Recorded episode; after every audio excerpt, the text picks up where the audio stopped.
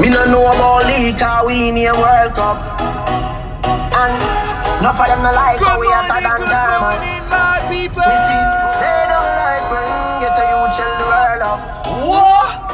Where them a go Welcome to Catch a? Fire podcast, cause why? Where them a go do ya Are we still a win? Yep. Are we still a win? Sorry, we still a win. We still a win. Yep. Are we still a Good to go. Sorry. with the black thing shining. We still a win. Welcome to Catch a Fire podcast. Another day is another blessing. Rise up, wise up, bless up, stay up. God is love. God we rise. Walk with grace. Listen, it's the best time every four years. It's called the World Cup, where countries come together, people come together, political violence ends and ceases and desists.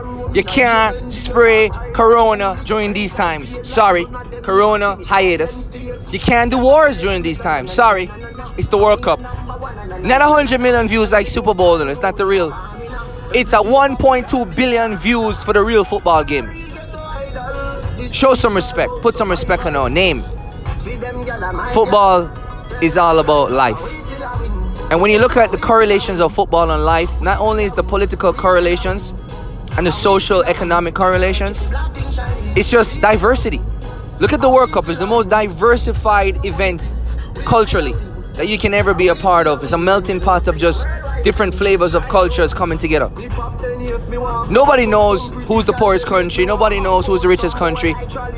We just embrace the good things about humanity during the World Cup. We look at the fans and we look at how they support and their cultural dynamics that's brought to the table. And one of the things that this World Cup has taught me and everybody watching, don't count anybody out. When you leave somebody to die, they're gonna come back.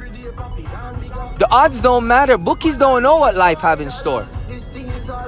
Look at the Argentina Saudi Arabia game. Argentina had the greatest odds to beat Saudi Arabia in World Cup history. The worst team versus the best team on paper.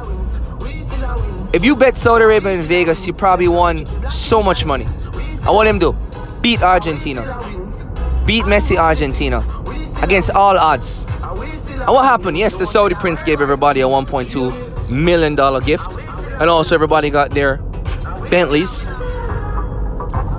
But the reason why I love World Cup people is when you leave somebody for dead and them come back stronger.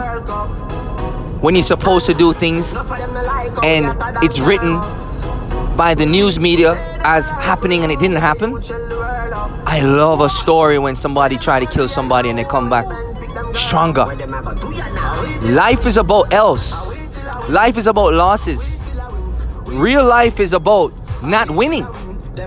But how do you learn from the lessons? How do you create the armor to come back stronger? How do you create the possibilities to be even more formidable the next time around? That's what life is. Life is about a collection of losses that creates multitude of wisdoms and more formidable artillery and armor. So, in the spirit of World Cup, I want everybody to remember embrace who you are, embrace your culture, be open to other possibilities, and be open to other cultures.